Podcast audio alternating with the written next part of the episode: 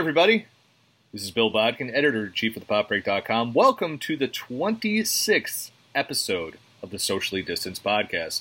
Yes, 26 weeks of this, and we're so happy all none of you listened to our retrospective podcast on the failed Fox teen drama sci fi supernatural series, Point Pleasant. One of Al and I's favorite episodes. If you didn't listen to it, we don't blame you because it's so niche, but at the same time, it's something we needed for our souls. So thank you for allowing that for episode 25. But for episode 26, of course, I'm joined as always by the reluctant managing editor and my reluctant friend, uh, Al Manarino. How you doing, Al? We're, we were watching the Giants game before. That was fun. Yeah. Uh, hi, Bill, and uh, hi, audience.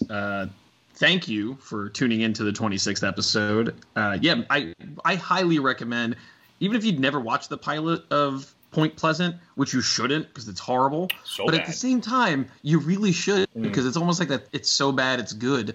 Uh, I, I I just listened to the episode because it's it's Bill and I slowly going insane, uh, talking about a show that should never have happened.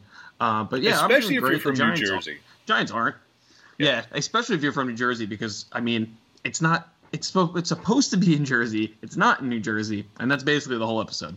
Yeah, and the Giants were back in midseason form. Before we started this podcast, we were all hoping for another touchdown, but interception in the end zone, midseason form.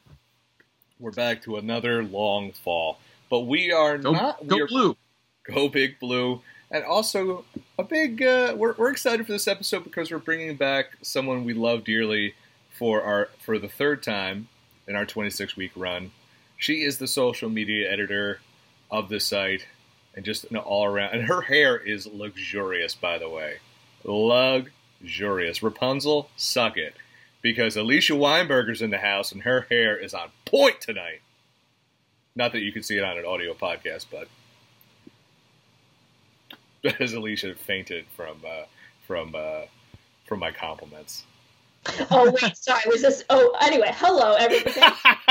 that, no, that was perfect. That was I wasn't perfect. sure what the etiquette was. I was just like, oh wait, is this? I felt like um like an old timey movie when they like announce like the, the the madam of the house when she comes down the stairs, like Her Majesty. Like, were you still going on with the titles? I wasn't sure what was the etiquette was, but thank you. And yes, it is I, Alicia, childless millennial. My hair is incredible. I survived a weekend in the woods. Weinberger.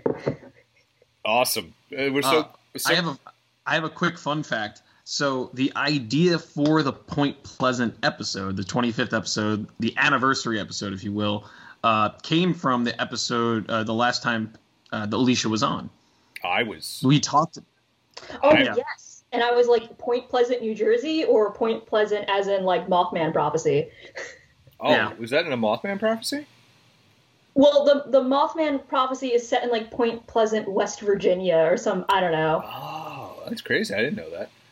Yeah, You know, it's not a bad movie. It's Mothman prophecies or Richard Gere. Not a bad movie. maybe another like weird kind of like sexy '90s thriller kind of horror movie that should be remade. Yeah, that's one you could definitely remake for sure, especially in these unprecedented times. It it, it plays, and also Richard Gere. It's always going to be a little thirsty when he's in it. Yeah, I I think Richard Gere is also like an. Oh my god.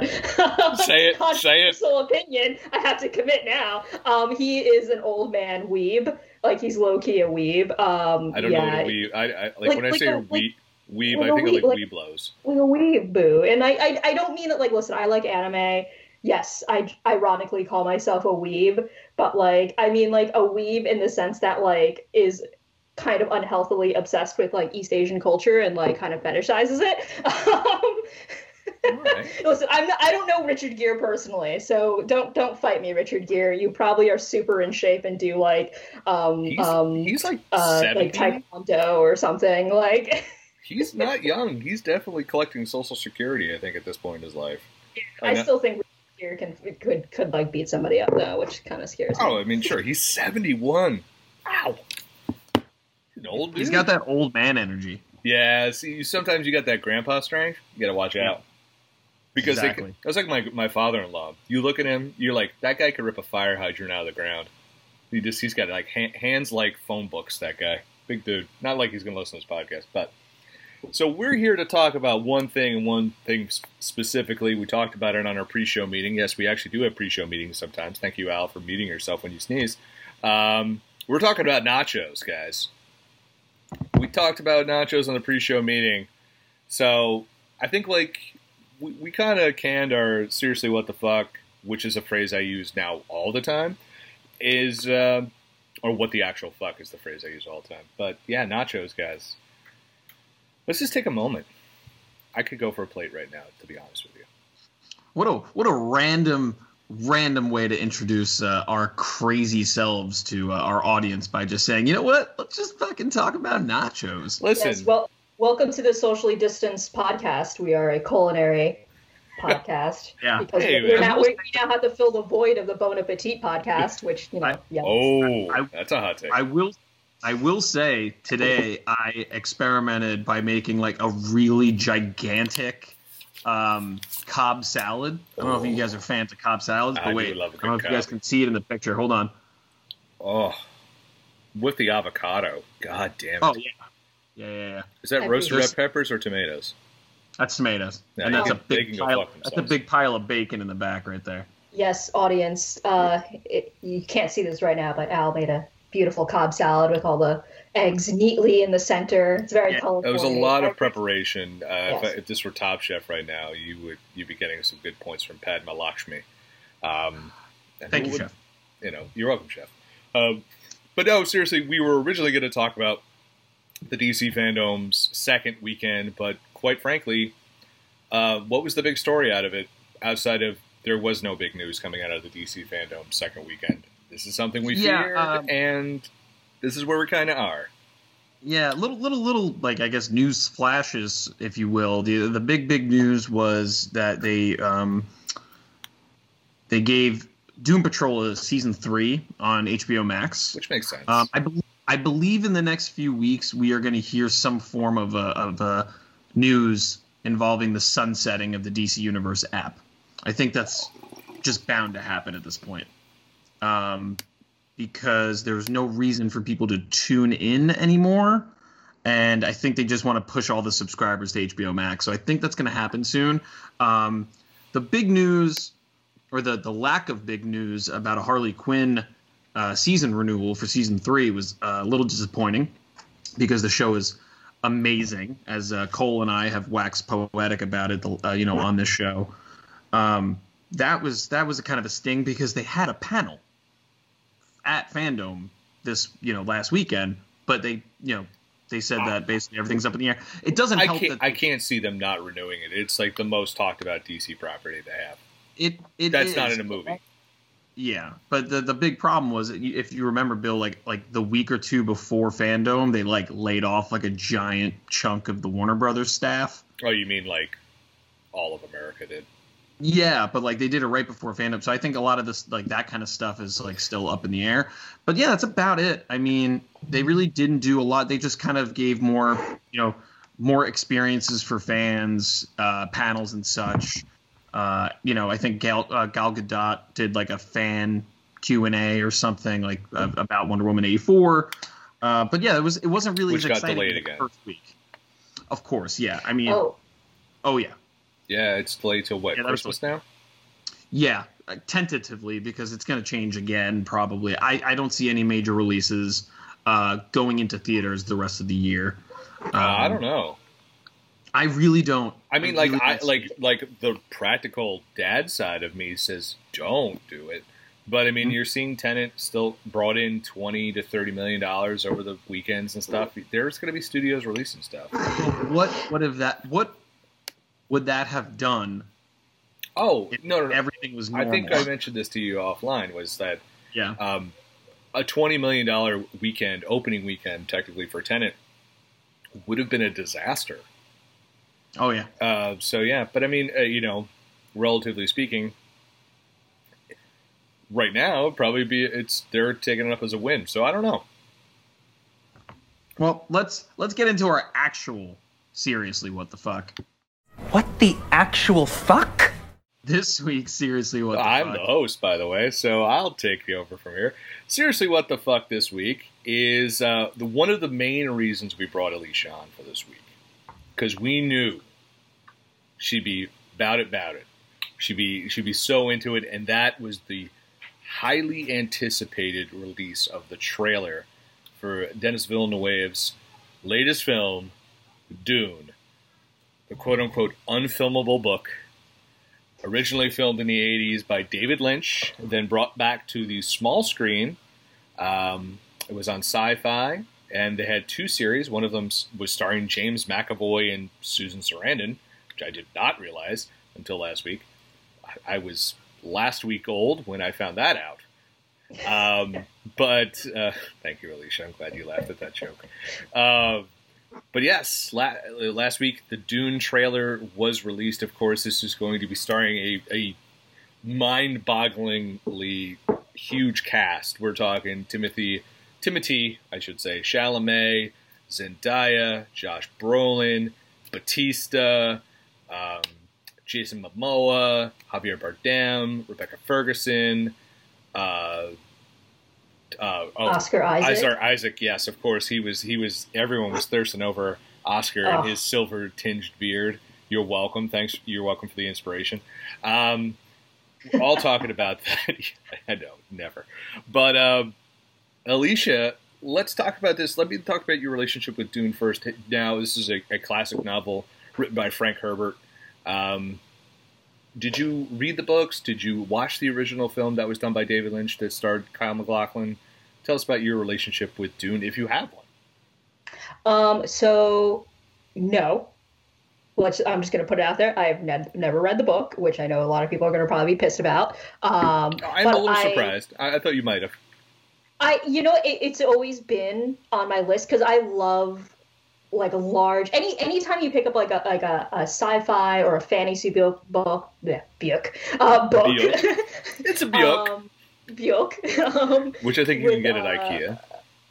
I, I don't know if it was originally printed. I'm sure there's got to be some sort of index, uh, you know, versions of it where they just list all the characters. Anytime there's a book that has to like list all the characters and give you like a fucking map, I'm so down because it's Yeah. gonna be so dumb and it's just gonna be like I have no idea what the fuck is going on, but I'm so down. I just love a good space opera, and I and I unironically love the David Lynch Dune movie. It is really? it is you like, like, David just- Lynch doesn't even like that movie.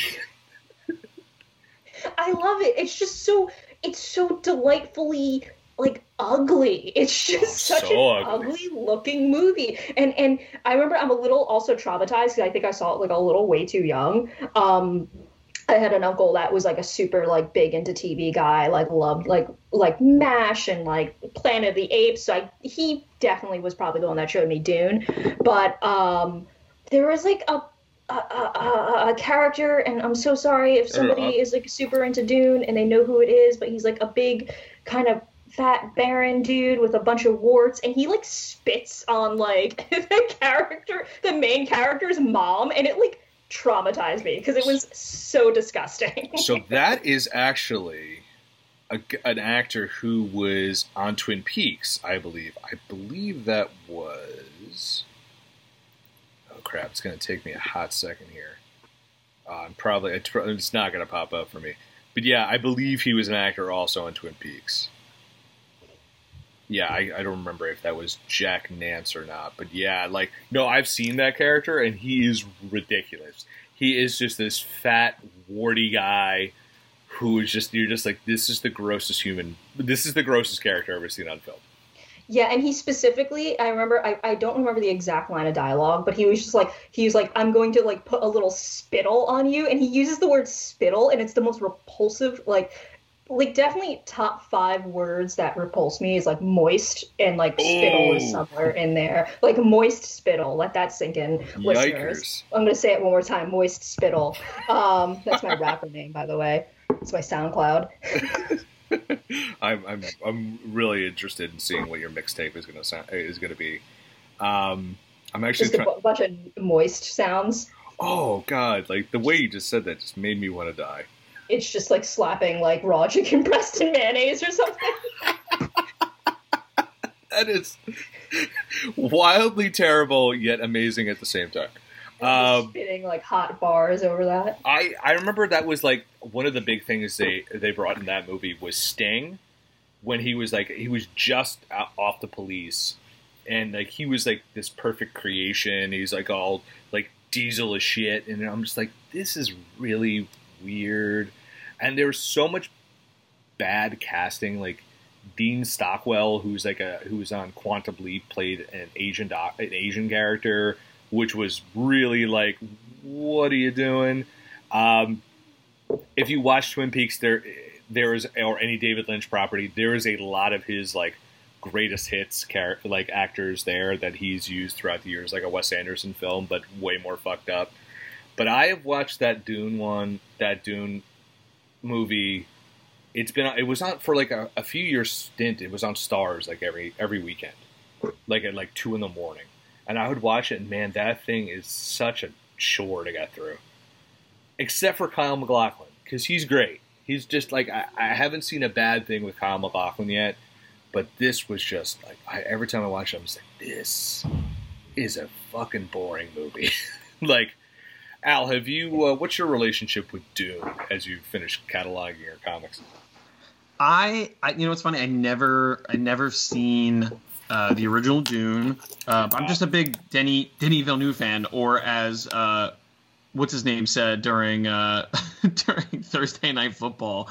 Uh, what is it like? De- Denny Vanilla. It was so. Al Michael said that. Yeah, oh, I heard he, no, he oh, butchered it. Oh, oh, he butchered it. He said he said something ridiculous oh. because he was.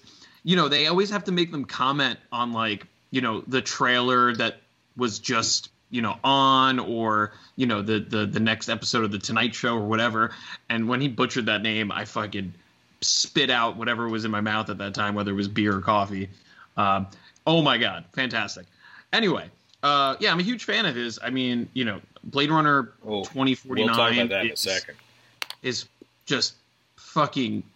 Yeah, like we, it was a gift that we did not deserve um, no. at all, and uh, Arrival. Yeah. Oh, and oh, and, and, Arrival was great too. I've never seen uh, either Enemy or Prisoners, mostly because Prisoners freaked the, me the fuck out. Prisoners is good. Prisoners. Couldn't touch. Alicia, have you seen Prisoners? That's the thing with Hugh Jackman, right? Yeah, Hugh Jackman, right, Jake no. Gyllenhaal, Terrence Howard. I, I didn't. Paul Dano. Because yeah, I always thought I, I thought Denny Vel, Vel Denny Vanilla um, only did uh science like science fiction. I'll be honest with you, like it, it, was an oddly marketed film, but when you get it, and there are some issues with it, but man, there's some really good shit in there. It's and if people don't know what Prisoners is about, it's um, Terrence Howard and Hugh Jackman's kid. They're each one of their kids uh, from both families are kidnapped. They believe Paul Dano's character did it, and they basically take him prisoner to find these, and they and it is basically the like how their descent into basically being just as bad as a, a kidnapper, a torturer, a murderer. I'm not saying they kill him. I'm just saying like they they're they devolve into that, and it's like a really interesting study into the human psyche when pushed to the limit, how far will you go to like save your children? Um, very interesting. Uh, Arrival, I loved Arrival. That movie is just like that. Just movie will just leave you gobsmacked, man. Like jaw on the floor. But Alicia, I know you have a lot of thoughts on Blade Runner 2049. I know that's right in your bailiwick. I fucking love. Wait, I'm sorry. Am I allowed to curse on this? Yes, Absolutely. I am, right? Oh my god, dude, we so, have been so wasted on this podcast. You and I, like, yes, of course you are. Uh, and the only reason I'm not is because I just came back from a two day camping trip where I just drank the whole time. Um, and uh, also, like, story for later, but thought I was going to totally get eaten by a bear um, on one night. That's me, that's the reason I never go camping. So. Or it was the Blair Witch, just like trying to give me a little smooch on the head, you know, for bed, you know, just before bed, a little little bed bedtime smooch. I'm not sleeping tonight. Oh, it's 2020, so I guess it's like Slender Man now. So yeah, uh, yeah, you kids don't know what Blair Witch is. Um, so yeah, I love Blade Runner, right? I'm such a big like Blade Runner is the best fucking science fiction movie of all time. Um, fight me. And I loved Blade Runner 2049. I saw it twice. Um, I saw it the second time in like a Dolby surround sound theater, and it was amazing. And they're working on a, I think Adult Swim is trying to do an anime spin-off series, like a quasi prequel to 2049. Um, That'd be amazing. and they did they also did a short uh, an anime short to promote the movie. Um oddly enough like i feel like they, they announced you know it's so strange to see this trailer for dune because like i was aware of it right? Like four years ago i knew they were going to try to remake dune. And like you really heard nothing about it uh, since. And then blade runner 2049 came out and then they were like oh my god like we saw this movie like it's Denny Villeneuve, Denny whatever Vanilla is is doing Dune, and it's going to be amazing because 2049. Um, but I was always like like pipe dream.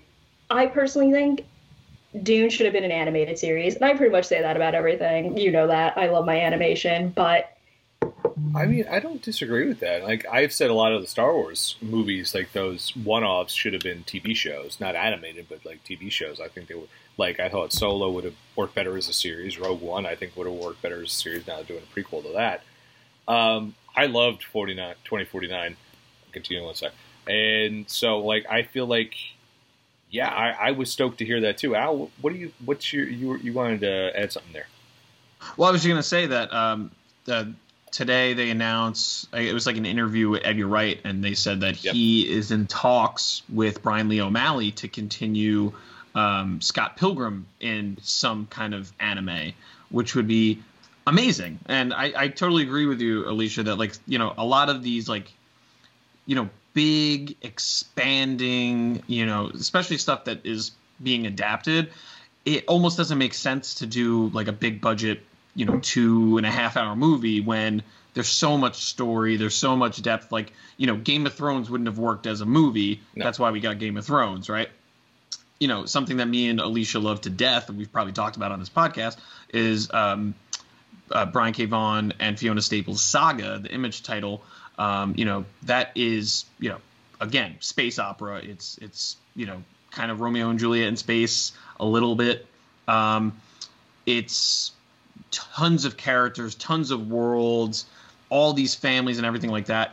Would it work as a movie if done by the right person? Yes would it work better as a like an hbo series fuck yes like holy shit and it should be animated and yeah we're gonna get an invincible series Yes. via amazon prime like that's the amazing voice cast like i'm in like i'm and totally in I, I believe I want to say Ryan Ottley, um, who's one of the artists on Invincible, um, or the artist on Invincible, Yes. really. I think. Um, I want to say he dropped like the character model sheets, and it looks exactly like the artwork. So yeah, and he's consulting on it too. So it's like it, they're going to get it right because they have the they have the creators. Like Kirkman owns all of you know Kirkman and Ottley are I guess co-creators. You know because it's the, like how Image runs with like their creator-owned series. So like they're fully invested in that stuff, and I think that's where we're going to see a lot of those properties moving forward. Um, you know, especially Image prop uh, property stuff is like we're going to get the creators directly involved to making their vision uh, adapted, right? Um, you know, Donny Cates wrote the script for the God Country movie, and that's his that's his book that he co-created with Geoff Shaw. So like, I love seeing that. But going back to Dune, um, I again, Denny Villeneuve fan, like I don't think he can do any anything wrong, and this is apparently going to be two movies. It, it, I don't know about that. I haven't heard that, but it would be smart if it was too, uh, because like Dune is a I'll do a massive. fact check. Dune is a massive book. It is a massive book. and Uh, It's like a Lord. It's not Lord of the Rings, but it's big for sure. Yes, and I mean, and if like for somebody, once again, for somebody who like didn't read the book but is very familiar with the imagery of the movie, and like clearly, Denny Villeneuve is taking from the movie, right? The still suits that are in Yep. this movie look exactly like the Lynch movie. Like, how can you not, right? Because everybody's like, oh, he's gonna make. When it was first announced, like years ago, um, everybody was like, oh my god, he's gonna make like Jodorowsky's Dune, and then he, was, I think he made some comments like saying like, no, this is gonna be my own Dune, but like. You know, visually, he's going to build off of the the Lynch movie, as horrible as it is and as ugly as it is. Um, but you know like like to, to kind of if you're gonna summarize dune it's like this weird um feudal world like it's very medieval but it also kind of has like that semi um military fantasy kind of like ender's game esque vibe but in space. So if you're like a fan of for example like any kind of gundam franchise um yeah so it's like th- that's where i'm trying to get at. I- th- this is the, that's where the weird tangent i was trying to get at was it would be interesting to see going up to dune because god knows when it's going to come out at this point um, that they do something like they did with 2049 is like do some anime shorts. I would really like to see dune in maybe a prequel because clearly in the trailer like somebody says like oh your ancestors like couldn't fucking run this planet. So like why don't we have like little lore like a little lore animated anthology kind of leading up to it I think that's smart. I think it's really smart. As someone who's like, I really appreciate anime. I can't say I wouldn't call myself a diehard anime fan, but I feel like any sort of content like that is really smart to put out because people be like, oh, now I can go into the movie with like some sort of context, some sort of knowledge. I think that's very smart. Um, I I thought so. Let let's get into this. I have a funny story from my dad. It's like he worked for Putnam Publishing, which is now Penguin Putnam, and or just Penguin Publishing now. And I remember he got offered all the original Dune action figures, like, and they're like, "Do you want these?" And he's like, "No, this movie's gonna suck. I don't want this." and like to vintage my dad and then like like years later like when i was in my 20s he's like oh i kick myself for not taking them because they're so rare and they're like no one cared but like they would be such collector's items these days. He got offered like legit the whole line. And he was just like no one cares about this. Because if you watch the 1984 or whatever year it came out the, the 80s trailer for this film they were totally marketing this as a star wars knockoff. Like there's even star wars sound effects in this film. Like there's one scene where they're um, Kyle MacLachlan is like um, battling what is now the Josh Brolin character in the new film, but it was played by Jurgen Prochnow, who was like a bad guy in Beverly Hills Cop 2, Judge Dredd. Um, I know random '90s action movie villains, sorry, uh, actors, and um, it like it's literally the lights. It's literally the sound of lightsabers crashing. They cut that to be like, "Hey kids, did you like Star Wars? This is Star Wars. Please come see our movie." Like, and then they they they showed up and it was really just a huge commentary on like feudalism and the horrors of like oligarchy and Yeah. conquest and space travel uh produced by the guy who did Conan the Barbarian. you know, uh, it's oh it's like God. But so what do we? What do we? Alicia, what do you think of this trailer? Like, what do you think of this cast? Like, did is did this trailer sell you to be like, you know what? When all is clear, I would like to see this movie in theaters, or you can hold off on it. okay so somebody who is biased like visually i'm excited for it i think i think this is what if the 1980 whatever movie was made today like it, it this is what it was supposed to look like right like um but i did not like the trailer because it was oddly cut like um like a teen dystopian novel it kind of had that vibe like i was watching a trailer for the maze runner and I, I have seen that first one for sure. Don't they have one called The Scorch? Isn't that like one of the sequels? It's like, Uh, welcome, and it's like Littlefinger from uh, Game of Thrones. He's like, "Welcome to the Scorch," Yes. and I'm just like, "Holy Yes. shit, that's terrible." Yeah. And like speaking of Game of Thrones characters, like um, you know, obviously Jason Momoa is in it. He plays Duncan Idaho. I think that's the character's Yeah, name. played by a Um, guy in the '80s who was like a constant dweeby villain. Yes, and like there was just something odd. Like I feel like what's you know, I, I like if anything, I don't think this movie's gonna flop. If anything, it might be mediocre in terms of expectations. I don't think it is, but I think what's gonna damage this movie is if they don't like release new trailers like leading up to the movie. I think uh, there's going to be a lot of people going to see Dune without the context of what Dune was and, and is uh, in terms of the book uh, and the movie, who are going to go in thinking this is going to be like a teen drama between Timothée Chalamet and Zendaya, which well, one, they're they're not like teenagers, right? They're like no. in their twenties. um, um, and and you know, totally going to miss out on the fact that like this is a very involved and like complex book, much like Game of Thrones, about politics and you know the existentialism of fucking space travel um, and the horrors of thus. But yeah, it was strange. It had that like slow down whatever song that edgy like. Oh, Al's gonna talk about that. How that's yeah. his favorite part of the trailer. And they yeah. were very much like, "Oh my God, look, it's Jason Momoa. Do you remember Jason Momoa? Like, oh my God, he's still so hot. And like, oh, he's in another fantasy franchise now." I mean, let's just talk about how smart that casting is, right? Because you just basically mentioned like they have to keep putting out trailers to like promote this, whatever. Um, literally casting the two most popular people on Twitter and Instagram and Tumblr in terms of Timothée Chalamet and Zendaya. Like genius, genius casting. Let alone the surround, you know, the, the supporting cast members. Um, and let alone the fact they're both very good actors. Oh, yeah, they're both fantastic actors. Yeah, I Euphoria. Mean, I mean, holy shit, she kills in that. Call me by your name. Yeah. Got uh, Timothée Chalamet. Um, yeah, you mentioned the music. Um, I it took me a second, but I'm like, is that Eclipse by Pink Floyd, and then I'm like, but it doesn't sound like Pink Floyd. So it is like a, a Hans Zimmer arrangement of Pink Floyd, uh, Eclipse by Pink Floyd, uh, off Dark Side of the Moon. Sold. You got me. You got my money. You big dummies. Yeah, you had me there. That's all I needed. I love Hans Zimmer. I always did. I mean, yeah. You know, we've talked uh, uh, plenty of Nolan on this podcast.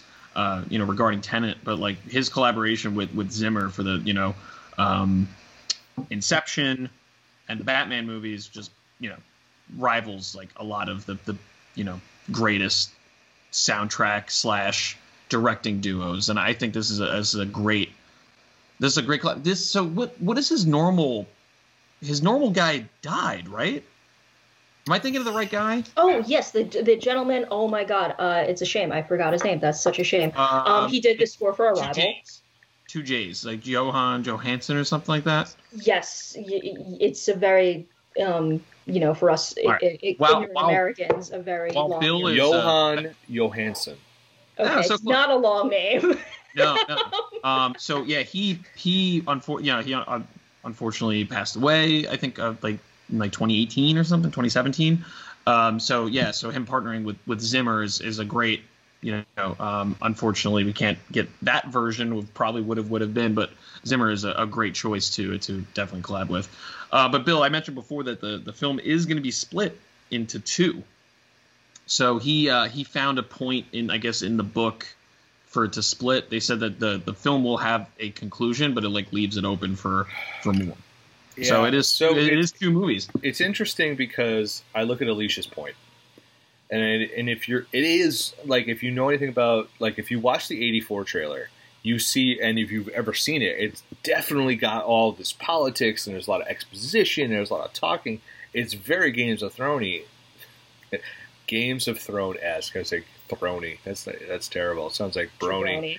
it sounds like brony. Um, but uh, for all you my little pony geeks out there um, i've seen plenty of the episodes as a father of a, of a girl um, but to me, I see it. I'm like, damn, like that really would have the way you focus that. I'm like, man, that would really work as a series. And you think about like it could be. It's very feasible that the cast they have assembled would work on a TV show. We've seen big budget casts like this before. Uh, but at the same time, for me, I see it as like I look at this epic. This trailer to me, I was just like, I know what Dune is. I know the beats. I mean, even some of the lines where it was like "Fear is the mind killer." I was like, "Hello," little nod to the old '90s metal band Fear Factory, um, and like you know, yeah, I very few people are going to make a Fear Factory uh, reference on that. Glad Alicia appreciates it. Um, but yeah, it's like I, I look at it, I'm like, man, this is so epic. This is so big in scope. It's got Bautista in it. It's got Momoa kicking ass. Like it sounds so good, but like you have to wonder, man, is that few and far between? And we're going to get a lot of drama, a lot of exposition, a lot of talking. And if this is two movies, how is this going to play out? Because you really have to make this work for someone to come back for film too. If this is a whole bunch of talking and bullshit, it's going to be real tough to get people in the theaters back for a second film. So while I'm very excited from what I saw from this trailer, I'm also like, you know, it's also Dune. It's got it's got baggage. So I don't know. Alicia, you you had something you wanted to add there. Uh, yes, it's it's it's it's highly inappropriate too. But uh, you know what? I, somebody's got to say it. Um, the sandworms, one, incredible. Oh, but yeah. Okay, I have to com- once again. I have to commit to it because I already commit put it out to there. it. Um, so we should actually probably put this on a shirt. Um, if we ever, you know, red. I should just make you a shirt that says "commit to it." commit to it. Uh, um, how long do you think it'll take for somebody on Etsy to make a sandworm uh, flashlight? Thank you. Perfect. Um, if it's not in the works already, someone has dropped the ball, and Alicia, there's a cor- there's a cottage industry there for you. Fuck. I just keep thinking of brilliant um, business endeavors, like my soon-to-be future Yilai uh, league. Highlight. Highlight. Honestly, I thought you were gonna say um, I keep coming up with pop culture fleshlights. Dude, like, I'm not gonna lie. Like, if we could just be gross for a second, it would be a huge seller if it's not already made. I mean, somebody made. Oh, uh, oh, it would be a huge seller. Son of a bitch.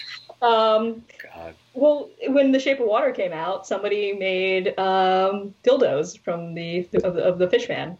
Well, I guess. Well, you never see full frontal Fishman in The Shape of Water, but I guess they, you know, they assumed and um, conceptualized, and Oh, apparently, what, what was like? What did they? What did they call the? what Was like the fake porno title for that? It was like There was a fake porno title. Oh, of course, there was. it was like porno. grind something or other. Oh. Like they were just like, oh yeah, let's call it. You know, no, no, no. It wasn't like um, it wasn't a real thing. But they were just like, oh, you could also call it. By the way, wonk wonk.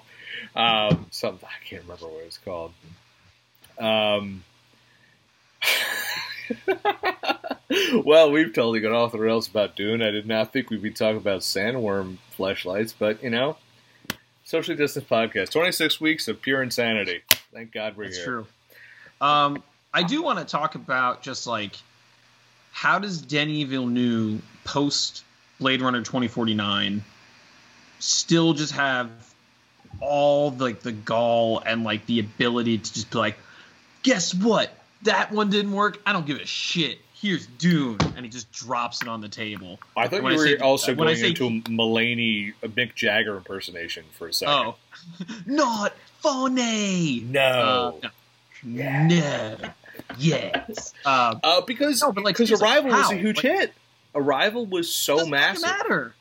Does not matter. If you have something like Blade Runner, like I think if Blade Runner doesn't get the Oscar um, for for Deakins, which again, Yikes. did, Deakins do this? No, That makes sense. he did. I feel that. Yeah, he did. So not do that. anyway, so if Deakins doesn't get the Oscar for Blade Runner 2049, I think they you don't get Dune. Like you can't. I, I don't I don't see it. I just like I guess I guess it got amazing critical there's a yeah, werewolf.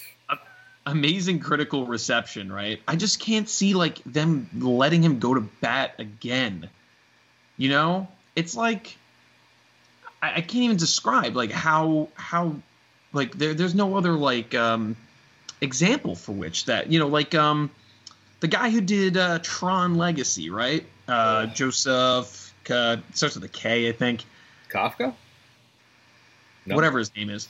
He didn't get to. He didn't say, "All right, I know. Sorry, guys. Sorry, Disney. That didn't work out." But They're here's another making a sequel to it. He, well, I don't. Yeah, but like ten years later, Well, because they got I'm a ri- they got a like- ride to promote. That's why.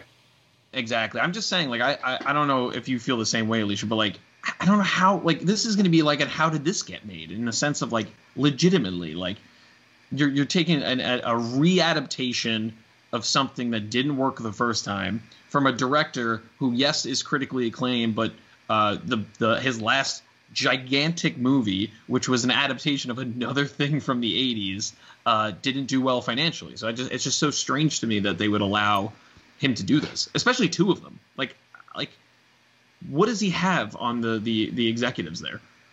I, I think a lot of it is the spectacle of it, right? Like we all know, yes, like Blade Runner 2049 didn't do great in terms of profit. Um, but it's a great movie. Like it's a it's an objectively good movie. Um, but I think a lot of like I, I feel like and it's terrible as it is, I feel like a lot of the money that's gonna come into this Dune movie, I feel like if anything, the the, the it's gonna make a lot the opening weekend it's going to have like like a short burst and then like a steady decline in terms of box office numbers. Um, but I think a lot of it is just the spectacle spectacle of like we all know this guy can make good movies. He's competent. Obviously, we all knew David Lynch is a competent director and filmmaker. Um, but it's failed so many times, and I feel like a lot of people are just going to want to see it just to see it fail and that's where a lot of it's going to come in. I, I, I think it's it's a lot of the spectacle behind it that justified like let's keep going with this. We Yeah. say we say No, Blade. Runner was a flop, you know, and but it, like I'm I'm like also doing research on the fly here. It's like he like Blade Runner made a shit ton of money in the secondary market when it released Blu-ray. Like it was an unexpected hit. And you also have to remember, Arrival made tons of money against a low production value. Sicario made a lot of money against a low production value. Uh, Prisoners, I believe, also made a bundle of money. Yeah, so he's done really well. It's like Blade Runner, again, it's like, it's tough. Like Al, you were saying, like, he's taken two almost unfilmable films and source material, and he has made the adaptation of it. You know, Blade Runner, how many cuts did that have? And let's not forget, the first Blade Runner did not was not exactly a rouse, resounding success. It's a cult classic. Ooh, fun fact. You know, I just, I, I Bill, I know you're in a, in a thing, but No, I no, love, no. I love saying this. Anytime people mention Blade Runner's uh, f- like failure at the box office, not Bill, but Alicia. Do you know what movie also came out the exact same weekend as Blade Runner? I feel like I know the answer. I feel to like this, I do, too. um, Is it Back to the forgot. Future too? No, it's it's a little uh, little small indie movie called E.T. yeah, Yeah. So But- the but- one of the biggest movies of the entire decade no, came out it- of all weekend. time. Like that's an all-time family Oh no, chestnut. of course. I'm saying, but like But the one of the quintessential '80s movies But came again, out. like you're looking at a film that was like came out and it was like Blade Runner. I have mixed feelings about Blade Runner, but it's like it's not the most commercially it's not the most accessible film. It's a film noir set in it's a cyberpunk film. It's film noir and sci-fi.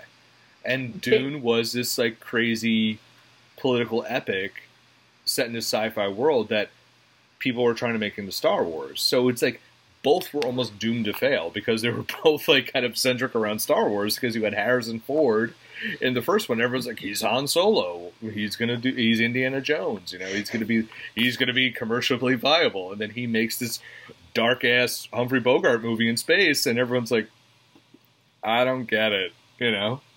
Which ironically or coincidentally enough is also based on like a book that like is not really kid friendly it's it's if uh, if people don't know this already it's uh based on uh do androids dream of electric sheep by philip k. Dick. Yeah. Um well, he's just like let me educate you children on all this stuff. Uh but yeah no it's definitely um you know star wars. Star wars just like like fucked up the space opera game i love star wars but it fucked up the space opera game especially this was this was an inspiration for Star Wars. Like we mentioned that like the Yeah. first Dune looks like Star Wars. It's because that like post Star Wars, they're like, we need to fucking make the thing that inspired the guy to make the thing.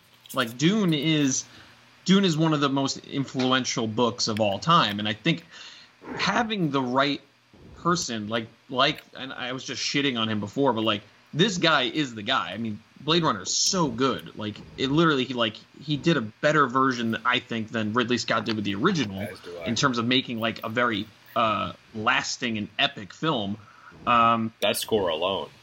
Uh, uh, the score alone, and I mean the cinematography. I mean Deakins cinematography in that is again not only Oscar worthy. It's just it's breathtaking, right? So this is an adaptation that we need. Um, we need to see because we need to like get the sour taste out of the the, the David Lynch one, and it's just like people do like not enough people know about Dune, but everyone knows Star Wars and Game of Thrones, and like we wouldn't be there without Dune. So it's like this. It makes sense for this to happen. It's just again, it may have made more sense doing it as a series, but if we need it as a movie, I don't think you can do it any better than with Denis Villeneuve. This reminds me, like Hollywood also has this thing where they, they if they want to do something, they're going to keep hitting that that well. Remember, Ghostbusters three went through how many iterations of casts? Like, it was supposed to be all the people from like that Sandler. It was like supposed to be Sandler and Farley and Spade and Chris Rock. They were going to be the Ghostbusters. Eddie Murphy was going to be it at one point, and then it was going to be like the Seth Rogen crew was going to be, um, you know, oh, and then it was going to be the Frat Pack. It was going to be, you know, Ben Stiller and Will Ferrell, and Vince Vaughn, Jon Favreau. Like it was, it was like they went through all these iterations. So they're like, we're going to make this happen. Like Hollywood has been like, Dune should be a hit. We will make it a hit one day. And I think they found the people to do it. And if it's a hit, it's a big question. So that I, I, if you guys have any other closing thoughts on Dune, that will be the end of this segment because it's just like it. Oh no, I, I'll have one more question to end it. Alicia, opening weekend, are you going to see Dune? I mean, like it, it, without the danger and threat of a yeah, yeah, like minus minus yes. the burning world we exist in currently. absolutely. Um, it, and also, the only reason I'm holding off on seeing Tenet is one because you know the pandemic isn't over yet. Everybody, Same. just because you're over it. Uh, end quote. And uh, wear your fucking masks. it's people. probably going to just end up on a streaming service real soon. Uh, I'm sure of it. But yes, I will absolutely see it um, opening weekend. And uh, God, I hope they really do some great epic battle scenes in that movie. Al, what about you? Are you an opening weekend guy for Dune? Given oh, if everything is, if we get the all clear in movie theaters, dude. I said on this podcast that I would have been an opening weekend person for Tenet. Here yes, I am. Uh, my mind is tenantless. I've never seen it, and I uh, don't plan on going to the theater to see it. Um, mostly because I keep seeing reports about like how bad it is for you to go to a theater right now. There's no reason to, right? We have uh, we have the comfort of our own homes, or in my case, uh, murder basements. Oh, your basement and, uh, is so murdery. We thought mm-hmm. you died at least yeah. twice before this podcast started. Um, yeah, or no. if you're like me, you have a backyard projector you can use. Oh, God, what a flex! What a dad flex! Oh, by the That's way, they're very affordable. It's like a hundred bucks on like on Amazon for like a screen, a projector, and all the. It's a one-time investment. Totally oh, can I just can yes. I just say that is like a new weird thing, etiquette thing I discovered I have to be aware of now it, during uh, quarantine is so I live in a cul-de-sac and uh, I um, fancy you know fully take advantage of that so I don't do the whole like K turn to like uh, double park outside my house um, I, I go around the cul-de-sac and I totally headlights on. It was 10:30 at night. Like interrupted a family movie because they were projecting it on the side of their house, and here I come whipping down in my Mitsubishi Lancer, um, my Nissan Skyline. Um, I love it. Like headlights on, like just interrupting this movie. So I guess this, that's just the new normal we have to get used to is people just having movies. I live on the other side house. of a highway, so I'm like, it's just like Jack Skellington is singing, and it's just like here, move, motherfucker. You know, you know, just these things happen. Uh, Serious question: When you when you whipped it in, into the uh, into the cul-de-sac, did you uh, drift, and were you pressing the NOS button? Oh, in my mind, mentally, In my mind, I did. I'm always Listen, pressing the NOS button. I'm very upset that I we should have. We're gonna. I'm gonna bring. I'm. I'm. Cha- I'm changing the game. I'm changing the game for Glimmer. You're of gonna do it right I'm, now? I'm. I'm. No, for Glimmer of Hope. I'm changing the game. We are Drop not gonna do it. We're gonna talk about Excellent. what we my what we should have been Good. talking about. I Good. already know what we're talking about. Yeah, you it's didn't even tell me before this, but I already I know. Yeah. That so we're not gonna spoil it for anyone. It's gonna be glorious. Um, we just did some like kind of telekinetic. Yep. Zoom. we all Yeah, know, dude. We all know. Great. It's gonna be so Excellent. awesome. Uh, okay, so that concludes for me. Yeah, like if everything is all clear, I would definitely go see Dune opening weekend. It's got a great cast, and it. I'm all for it. Like Alicia, like you, I'm all for a big ass epic space opera. I'm in, but with some hesitation. You know, you know, it, it, this is it, this was the unfilmable book. We'll see how it goes. And That, or I guess we can just watch Raised by Wolves by Ridley Scott. That's really. Oh yeah, we have a review coming up on the site this week. It probably is already dropped by the time you listen to this podcast on Friday. I have no idea if it's positive or negative. Um, such a good editor in chief. Uh, so that concludes. Seriously, what the fuck? We're now going to mu- move into music in a time of quarantine. I feel like it's been a few weeks since I've actually sang that song. Um, but oh yeah, because we didn't do it with Dan and we did do it with Point Pleasant. So I truly haven't missed it. you say that, but I know you have. Because you've never been like messaging me like, Bill, we need to record something different. You've literally said, keep it. Well, It's here's great. you know what? We'll bring it. Up, I'll bring it up post podcast. But no, we, bring it up now. We're Okay. friends here. We were supposed to do a new version of it. Do you remember this? Mm, I mean, I don't remember what I had for lunch today, but okay.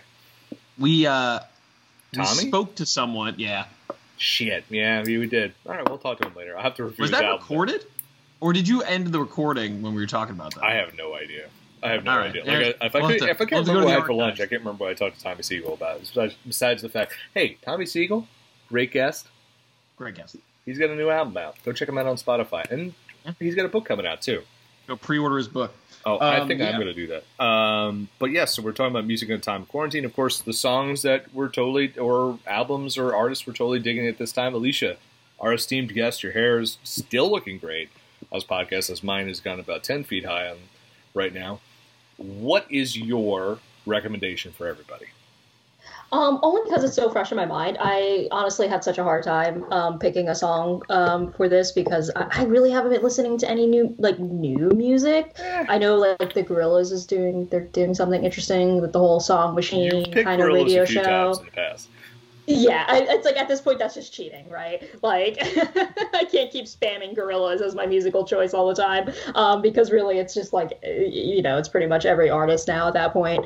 Um, I am like obsessed with these this track I heard at, on um, last night's Lovecraft Country. Um, it's called Lonely World by Moses Sumney. And Al, I know you didn't watch Lovecraft Country yet, so I'm not going to spoil anything. The, the but- music in it in this series is so awesome. it, it's just so fun to like it, it it goes from like just music of the decade that it represents To like, Rihanna. and- yeah to rihanna to like fucking marilyn manson like twice Oh yeah, so problematic uh, that choice too. um Um, I think was it was it in the fourth episode they played Manson. He they played co- in the what was god it? i don't want to say it It was a anything. well they played killing they played killing strangers and then that was the first manson track they dropped and i think that was episode two Yeah, but then yeah, two. And then they did um, his cover of I, I Put a Spell on You. Um, oh yeah, that's on that's in episode three. Yeah, whoa, which Yes. makes sense. We're not going to ruin for Al, but yeah, Yeah. totally. Yeah, it's it's crazy. Like this uh, this post Korean War series, it'll just be like be playing like uh, especially Leti's sister. Like her live stuff is just like so good. And then it's just like Oh, yeah. here's Rihanna like pay me my money, bitch, and it's just like and it works. It so works. Right. And and the the oh my god, I really want to spoil it so bad. But I know, Um, I know. Michael K. Williams, who is just phenomenal actor Oh. and like like HBO's Golden Boy. Um, if you don't know who that is, he was Chalky White in Boardwalk Empire, and he would oh I forgot fuck I forgot his name in The Wire, but he was like a massive player in The Wire. Yeah, um, was in Moonlight. I don't know if he was in Moonlight. No, no, no, no. You're thinking of uh, no, no. He was not in Moonlight. Um. Anyway, so yeah, I'm gonna. I'm trying to like now. I'm trying to confirm whether if I imagine that or not. Um.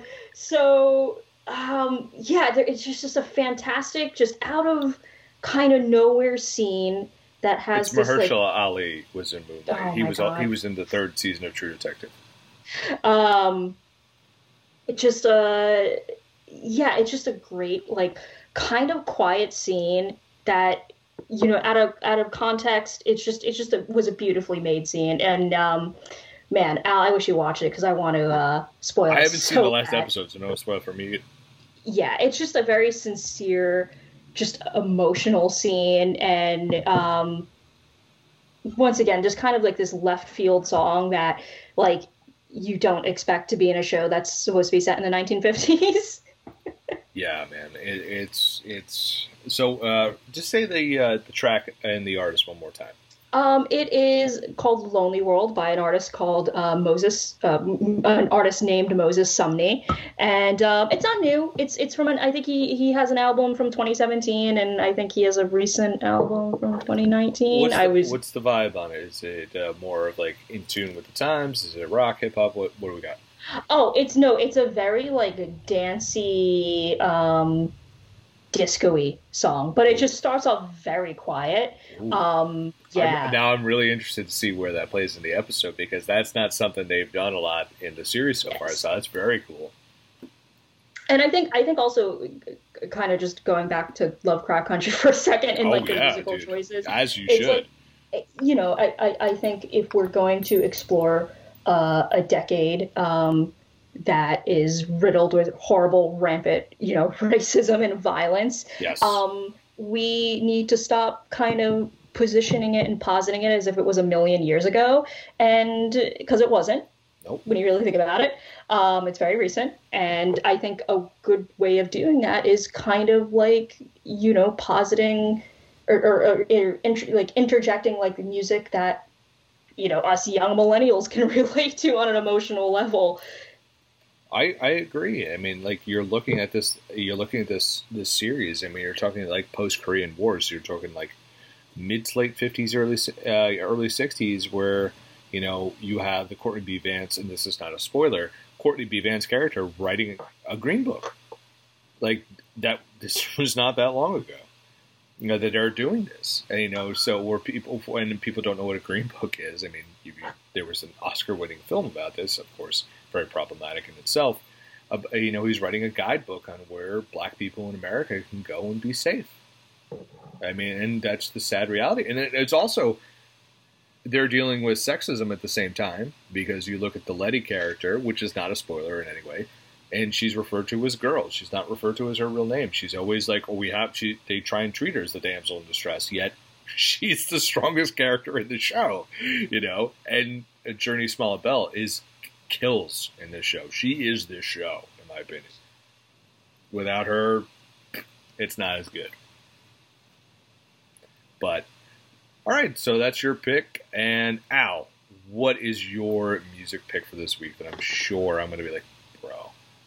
Oh man, you are definitely going to. Um, I don't think I mentioned it on the pod. I it must have been a week where we didn't do the segment, so I must have uh, missed it. But a I few weeks, yeah. but I I uh, I got a new car, which was uh, Oh, awesome. and I'm- Congratulations.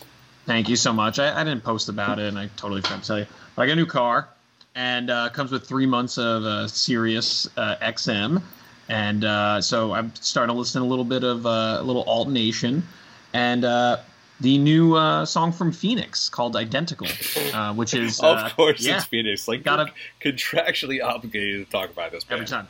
Yeah, they're one of my favorite bands ever. One one of the best bands to see live. I've, I've said this millions of times. You can see my uh, photo reviews of their um, their their show in Brooklyn. Uh, Brooklyn Um, Steel. I'm trying to remember what Brooklyn Steel. Yeah. And then Ti Amo? also they it, yeah uh, the yeah the um, that's from the Ti Amo tour, and then uh, also from the Ti Amo tour, I got to shoot them twice during the tour. Um, was uh, in Philly as well at the um, Bill can't I can't do this. Ooh, to- to uh, Union Transfer, Fillmore at the Fillmore. Fillmore. Uh, sorry, it took me a second. But yeah, so identical. Um, they, the the great thing about Phoenix and the the horrible thing also is um, their albums are uh, masterpieces. Usually, the last couple specifically. Um, fuck you.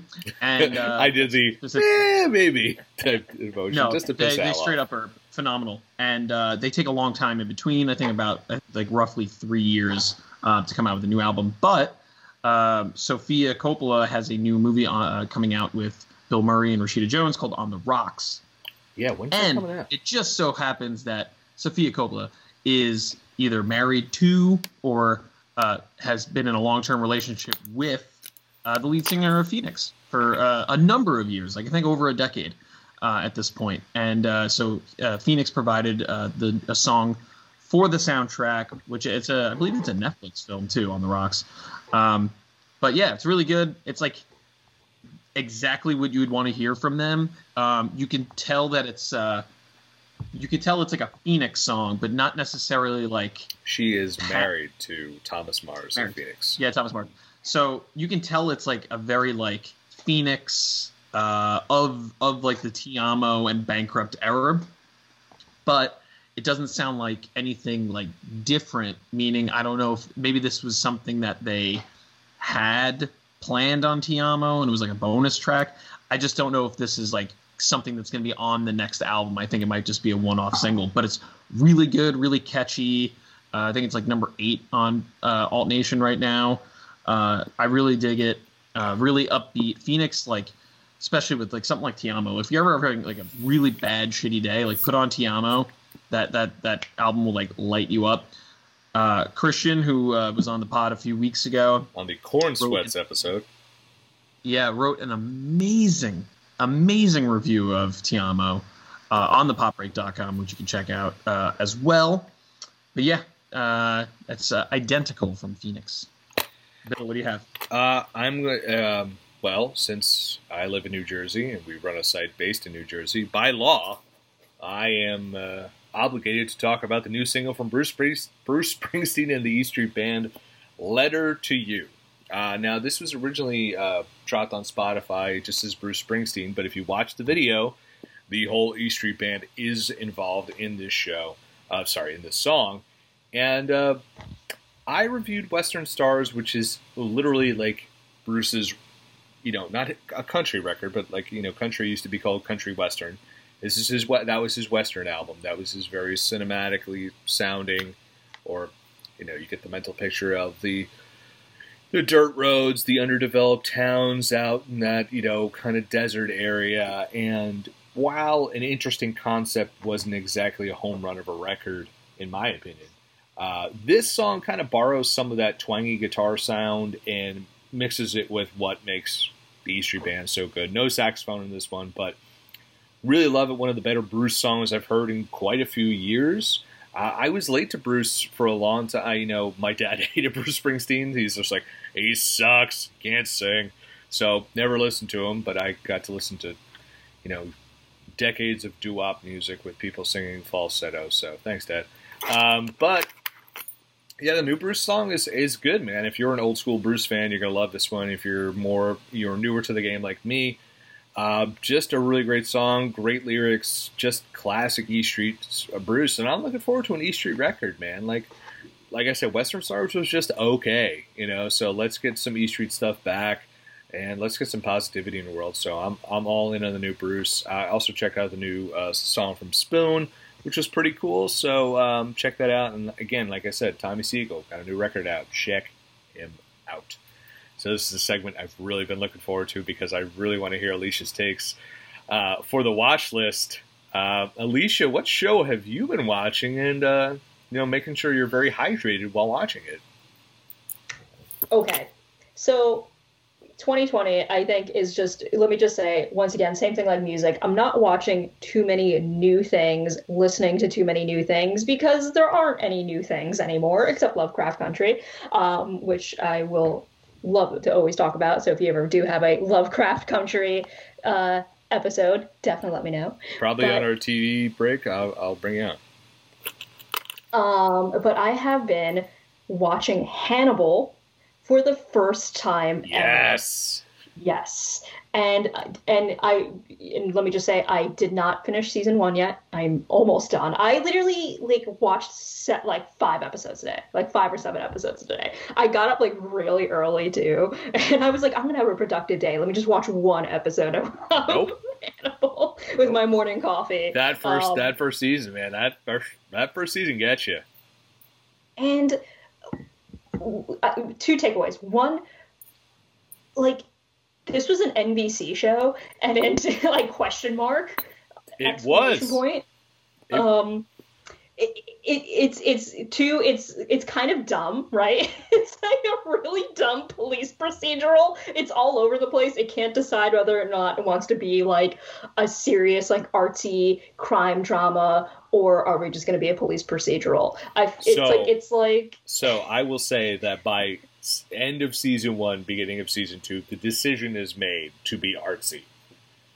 For Okay. sure. um, And yes, this did air on NBC. It was a Thursday night at 10 o'clock show. It got moved to Fridays, then got moved to Saturdays. It got moved because, like, people, there was an audience for it, but it was, it so walks the borderline of TV 14, TV MA. Like, this should have been on HBO, pretty much. Um, but yeah, no, it moved around a lot. And the finale actually aired on Cozi, which is an NBC sub channel, because it aired. They were they were burning off Oh, episodes. face. I'm tell I'm serious because I watched the finale. Me and Matt Taylor and Aaron Sarnecki. And by the way, go check out the Anniversary Brothers podcast. They just did a, a Hannibal podcast, um, which is now on Pop Break TV on Spotify. Uh, the summer they were burning off the rest of the season during the summer, and the Summer Olympics was happening, and so they couldn't air it on NBC, so they just shoved it over to Cozi for like the last two or three weeks.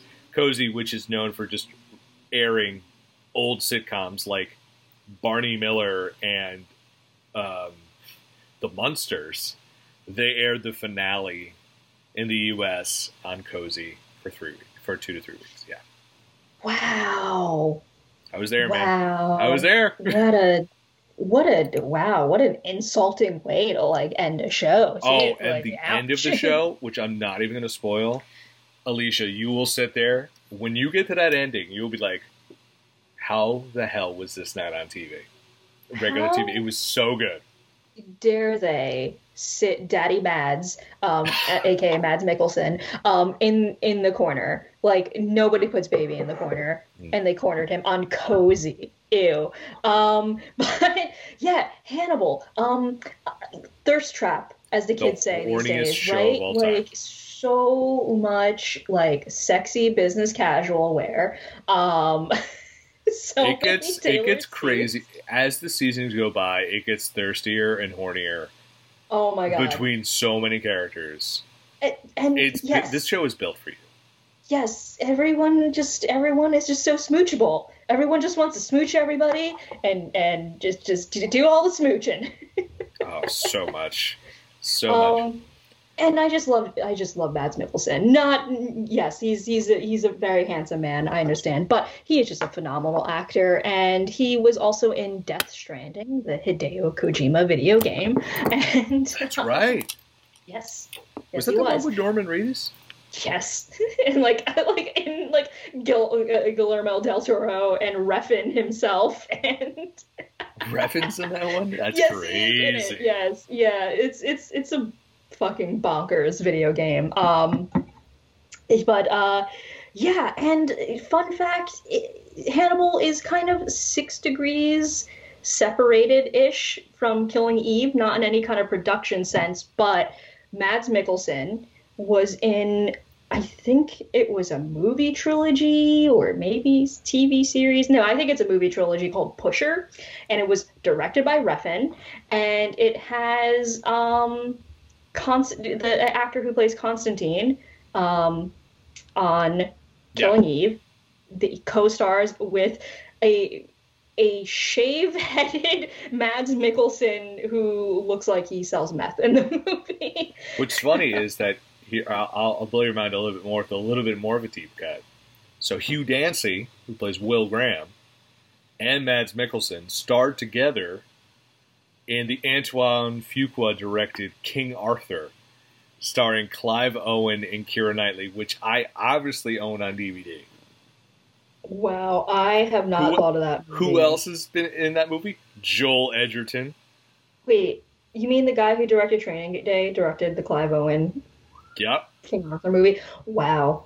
Joel Edgerton, who is now like the the darling of the world. He he was in that. Uh, Ray Stevenson, who was the Punisher and who's done some others. I think uh, Black Sails. He was in the other guys. He was in that. Like I said, Keira Knightley, Stellan Skarsgård's in that. Uh, the guy who played Hugo Stiglitz in Inglourious Basterds is in it. There is quite the. Um, so you've seen the movie, right? You've seen the King Arthur movie.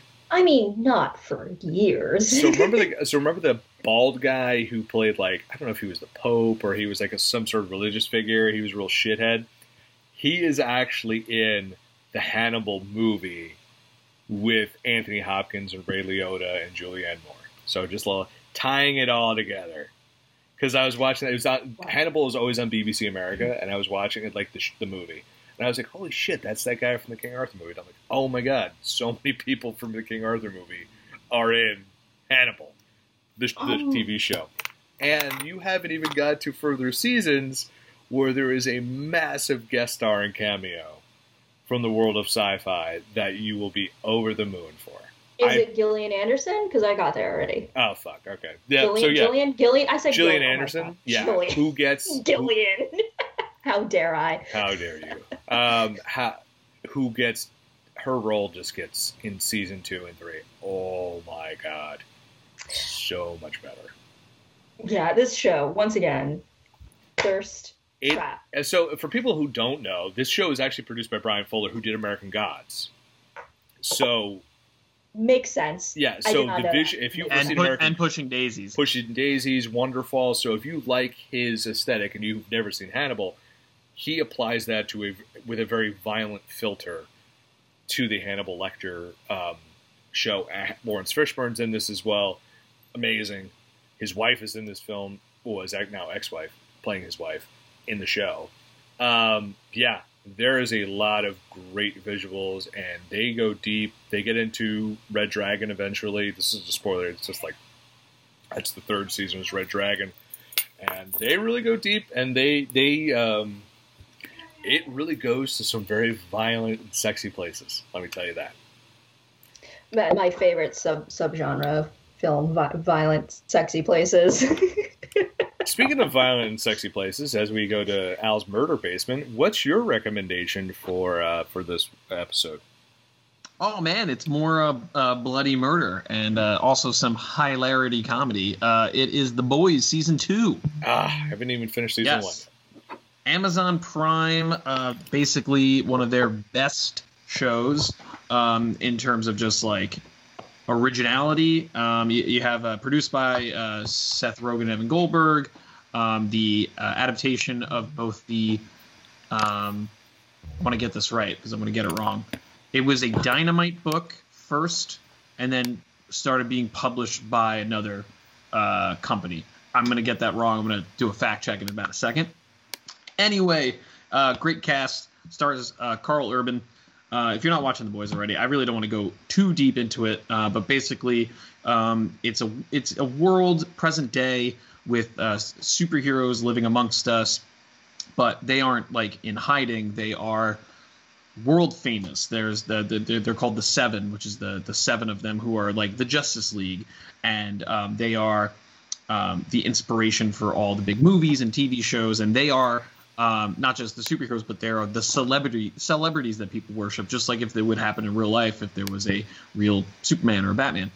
Um, but the real fun part is uh, all the superheroes in the seven are just giant assholes, um, in, including the basically the Superman of them, Homelander, who deserves all the awards. Um, the Played actor. by Uh, Antony Starr, who Oh starred in one of my favorite cult, like under the radar crime dramas, Banshee, which aired. fucking loved Banshee, and thank you for just making me like now think. Oh my god, that's why I love this guy. you know why? Holy fuck! Alicia. So I Banshee, if you've never seen it, Oh, It's a Cinemax. It was a Cinemax thing, Oh right? my yeah, but it was a Like, run and Cinemax gun. actually makes shows. Um, It was- love it was about a bank robber who gets out of jail or jailbreaks or something, ends up in basically Amish country, and somehow by hook or by crook ends up being the sher- the sheriff of the town, a town his ex-wife lives in, and the Amish mob boss they have in there. It is fucking insane. The producers, I used to review it. The producers loved us because we were like one of the few sites that would review the show. It, it it's such a good running I gun can't believe action show. I can't believe I did not piece that together. He is like beyond amazing. And I also think he's It's just like- Australian, by the way. yeah. What if what if Superman was like a like a, a A sociopath? dick. Like that's the concept, right? And so basically, uh, Karl Urban has a team of people um, who are trying to expose the superheroes for what they really are selfish assholes who are murderers, basically. Um, and it's it's so well made, and it's great, and it's just like a, a like a perfect adaptation of uh, it's a I believe it's a Garth Ennis series. It's a Yes. Garth Ennis series, yeah. Um, but yeah, the boys, uh, season two. Um, you will plow through season one unless you're Bill, and then uh, you're gonna just uh, jump right. the first three episodes. I apologize. Season two gets crazier, um, if that's even possible after watching season one. But just remember, uh, Antony Starr um, as Homelander is um, amazing. He's so good in it. Bill, I, like Alicia, have not watched anything new besides uh, Lovecraft Country. Although I have to watch a new show that aired on HBO tonight after this podcast for a podcast I'm doing for the TV section.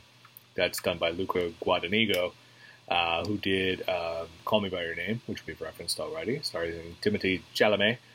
And uh, my wife has started a re-binge for the, either the second or third time during quarantine of New Girl. Uh, a show that is just so goddamn funny every time I watch it. Uh, Nick Miller, played by Jake Johnson, is a cultural um, icon. He's a hero. Not all heroes wear capes, but some of them have really just don't shave and are drunk a lot. So I take a lot of inspiration from that. Um, it's just a really, I think it's sometimes very underrated show uh, because it was on Fox for a number of years, but it was never like lauded as this great comedy but it was. It's just fucking hilarious. Um, the whole cast. I remember the original marketing was just like Zooey Deschanel. She's adorkable. They, they were adorkable. I'm surprised anyone watched the show after that marketing word because it was fucking terrible. But and also Zooey Deschanel, such a time capsule of the hipster movement of 20, 05 to 2010. But anyway, it's a really fun show. It's a quick watch. There's a number of seasons to it, but also it's like it's a Fox sitcom, so it's probably like a 15 to 20 minute episode. So definitely check it out, New Girl. I just love it. Al, I know you you're a big fan of the show. You're a little bit like Schmidt and Nick Miller combined. I thank you. That's a weird, You are And- both of them. weird and offensive compliment. it's Um, not offensive because you're fastidious and a fucking mess at the same time. weird, accurate, and offensive comment. Uh, yeah, I love New Girl. New Girl was great.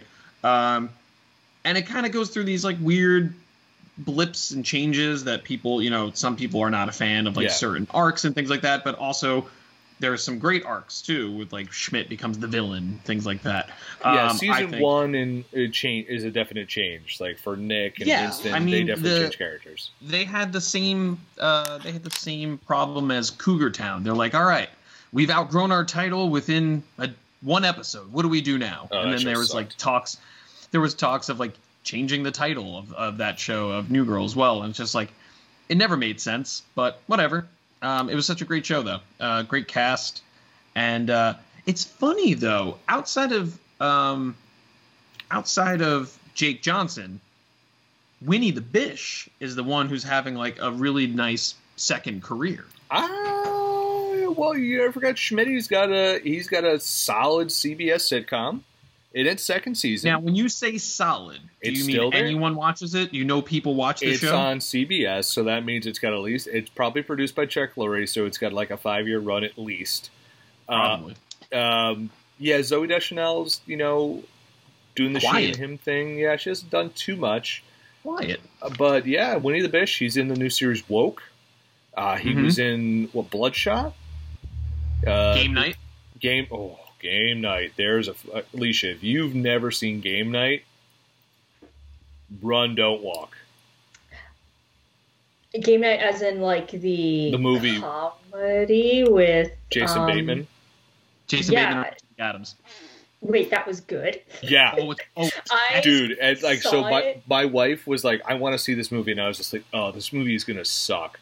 And I walked out of that. I'm like, "That movie was friggin' incredible." It's like Mhm. It goes to places you don't expect. Yeah. It's way funnier. It's got really good car chase sequences, like Yeah. better than most action movies, and of today's era. And um, yeah, Jesse Plemons. Oh my god, Jesse I was just gonna say, steals. he his, steals. he crushes it. Yeah, Funny it- enough is I I saw like seventy five percent of game night in a like with no sound on in a hospital, and I was like, Hmm. oh, like hmm. You definitely need some of the dialogue for sure.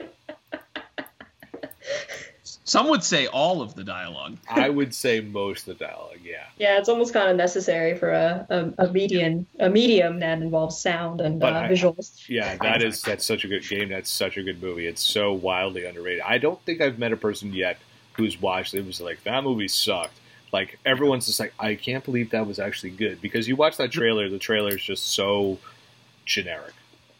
Oh yeah, and it, I think a big issue too is um, right around the same time Bateman was coming out with these like kind of like one-off shitty comedies, including. Office Christmas Party, which I did see in theaters, which sucked. I saw it in theaters and I adore it. It's so bad, it's good. It's just a oh, fucking it's ridiculous really romp. I didn't like that at bullshit. all. Game Night, however, is like exquisite. It's a great movie. Yeah, it really is. But yeah, New Girl's New Girl like Jake John like Jake Johnson is basically like Nick Miller has just grown in status as a thing. Like people describe themselves as Nick Miller. Laura Dengrove, former podcast guest of this, uh, a former guest on this podcast, I should say, described her boyfriend that I met. She's like, "Here's my Southern Nick Miller," and I'm just like, I can see it, I can see it. But that that's that's how it is. Alicia's like, I know exactly who that. I know guy is." exactly. Yes. And I get But yeah, New Girl, definitely check it out. It's on Netflix. Uh, definitely worth your time. It's it's like it's a very fun show for the hellscape we currently live in. Now, Alfie, you wouldn't mind uh, marking out of time on this one. We are going to get into a glimmer of hope. Originally, in this this segment, we were going to talk about Rick Moranis coming out of acting retirement, doing the Mint Mobile commercial with Ryan Reynolds. However, we decided on the podcast, screw it, we're not doing it. We're talking about Fast and Furious in space. This is something that needed to happen. Al, you brought this up. Take it away. Get behind the wheel. Drive us home. Hold on, let me get my Corona. Um, I absolutely adore the Fast and Furious uh, franchise. Uh, I've been with it since the beginning. Uh, you know, the first So would you three say you're movies. ride or die with the franchise? Oh, I am Which totally is, right. in or die. essence, a Point Break ripoff? Okay, cool. Yeah, I am totally right. or die. The, I mean, the first the first two movies, I remember. I, well, I remember seeing. I think the first three in theaters, and I, I loved the first one because it was like what 2001. Like I was a little kid. Like Ugh. cars were everything. I was way too young to have seen that movie. Um, I just remember like these were just like, ah, cool. They're one off like like you know racing movies, and the second one was just nonsense, and the third one was. I think it's trash. I don't know why. Tokyo people, Drift?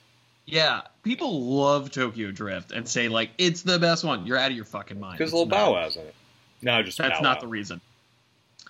That guy, that Or- one that guy who's in it, that lead guy in Tokyo Drifts on that CSI New Orleans now.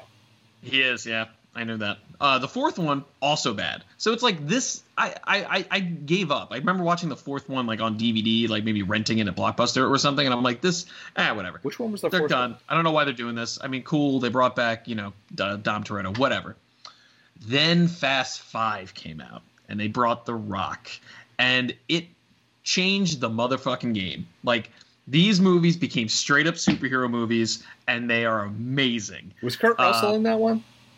No, he is in Fast. Uh, all right, so the the titling is so weird, but Fast Five introduces The Rock, um, the the Rock's character, and then the sixth one, which I think is just called Fear, uh, Fast and Furious.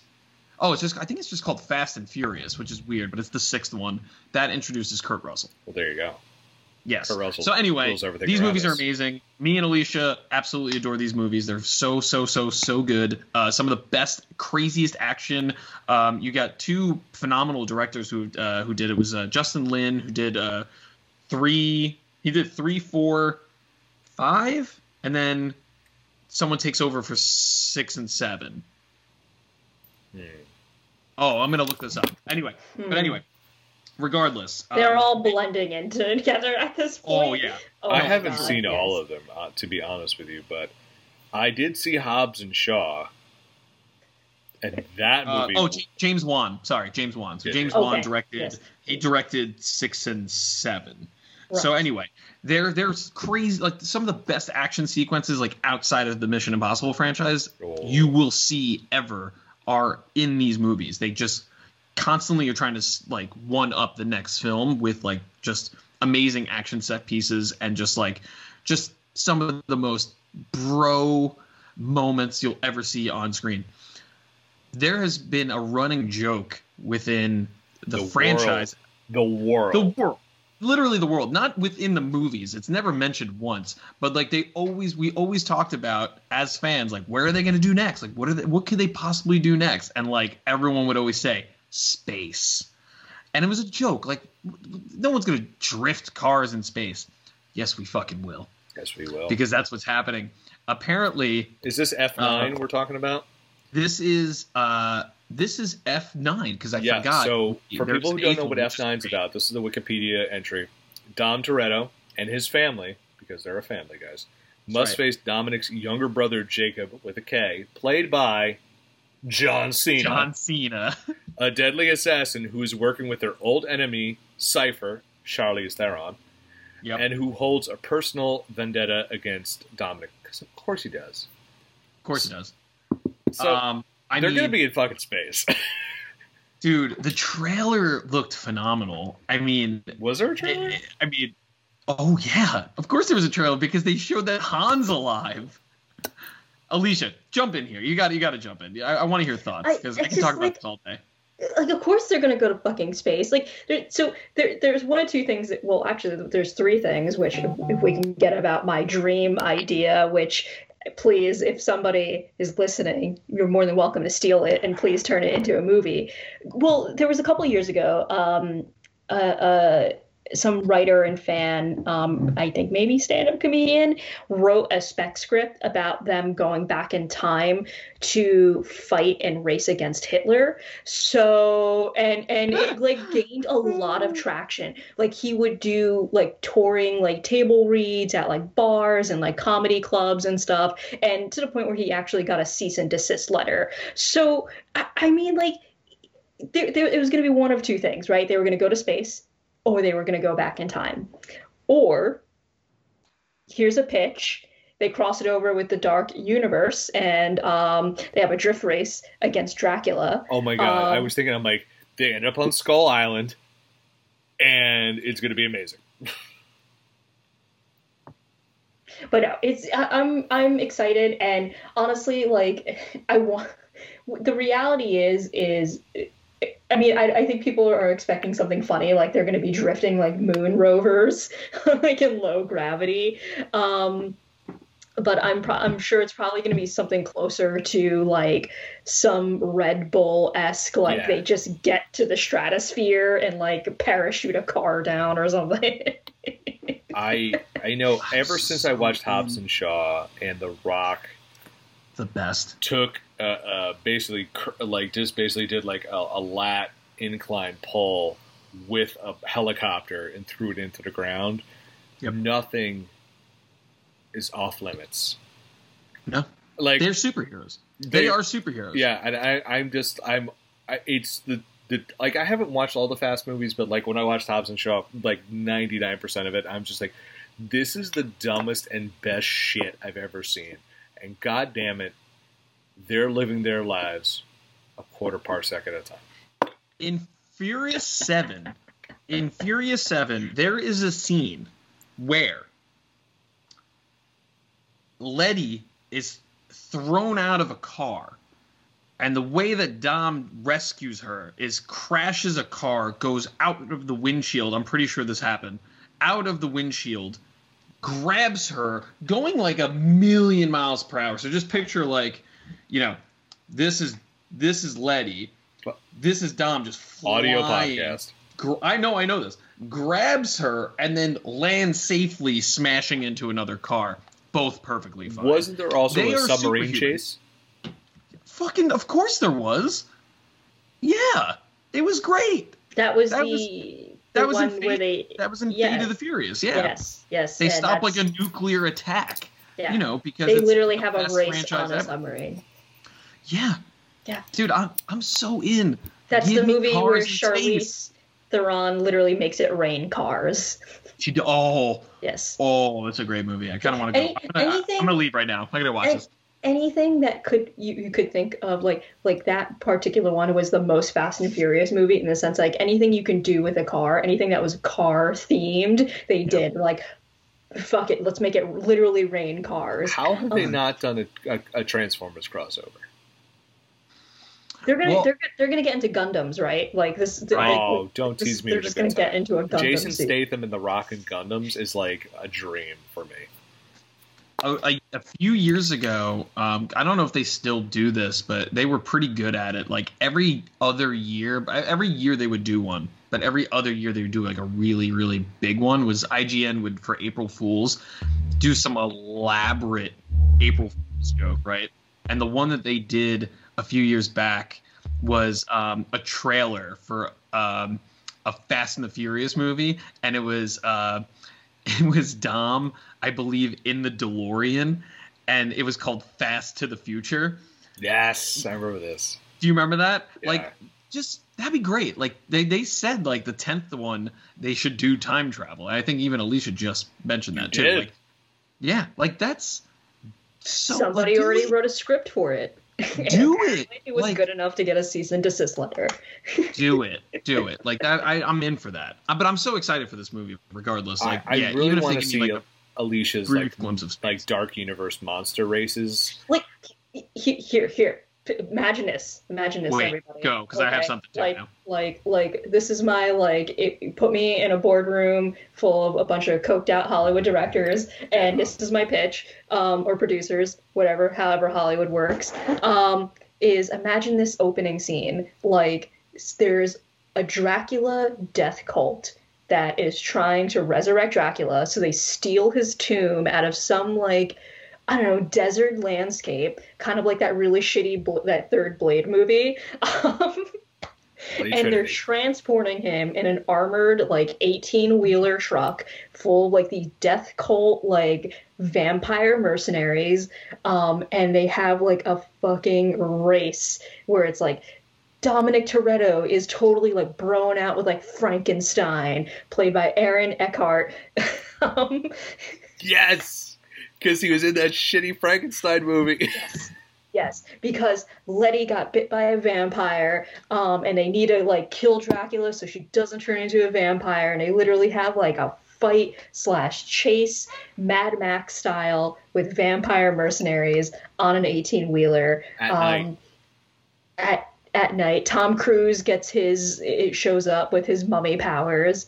Uh, come on, come on. Benicio Like, del Toro's in There's the Wolf Man. He's helping Well, the Rock I'm- after they beat the shit out of each other. I now want to just like do a complete like offset of just everything Fast and Furious and like my like coked up like go into a board meeting for for like movie executives would be like, "All right, I want to do a realistic, gritty reboot of Wacky Races." You've met Yeah. you are obsessed with wacky races. I feel like it's the fifth time you mentioned this on this podcast. Wacky Races is the shit. I think It it's was owned a by Universal. nonsense Oh, that's Warner though. That's Warner. It's Media. Warner, yeah. Yeah. Oh, it's Oh. so good. Make it happen. I want to see that. Um, yeah, you mean Death Race with Jason Statham? Yeah. Yeah, give me Death Race, but with all the Hanna Barbera characters.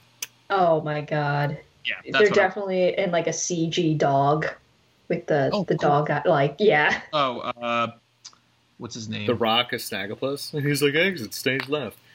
They That'd be kill great. somebody. Um, but yeah, let's let's. uh it's great. I mean, I mean, listen, We could be here for movie- like five hours talking about their shit. just doing shit. if we were if we were hammered right now, we Oh, would yeah. never stop. for sure, I agree. Um, but yeah, let's just uh, really quickly wrap on on on Fast Nine. Uh, Fast I'm in space. pumped. uh, Fast in Space. Listen, listen, even if it's a glimmer, a little glimmer of them in space, I'm in. But I'm so excited for this film, regardless. I mean, this this is one of the like one of the reasons I'm upset that we don't get any of these movies this year. Is man, I really want to see, uh, you know, how how they remotely explain how Han is alive. I mean, I I really just want to know. Alicia, Um, any any goddamn theories? Like, Well, how because they- because they use the same Did they technology they used on Is there Idris Elba, yeah, like so he's cloned Agent him. Superman. Yeah, they cloned him, or yeah, they did like some like we can rebuild him, like Million Dollar Man, like kind of shit. Like yeah, like they're gonna Or they're he's gonna a introduce clone. that.